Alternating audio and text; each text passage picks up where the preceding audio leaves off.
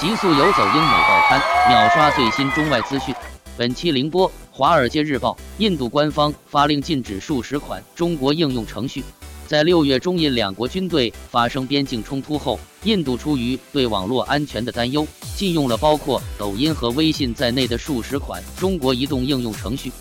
自从中印两国军队在有争议的边境发生冲突以来，紧张局势不断升级。与此同时，印度国内有人呼吁政府对中国进行报复。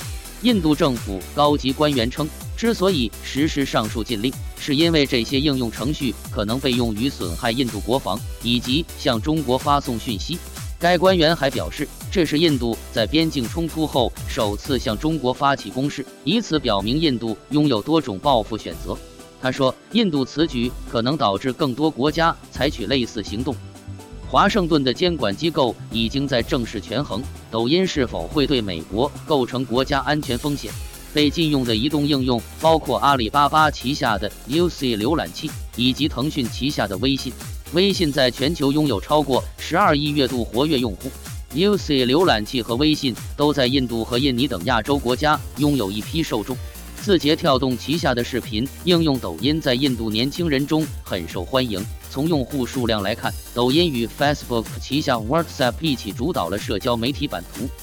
根据 Sensor Tower 的数据，五月份印度是抖音获得最多新用户的国家，占全球近一点一二亿次下载量的百分之二十。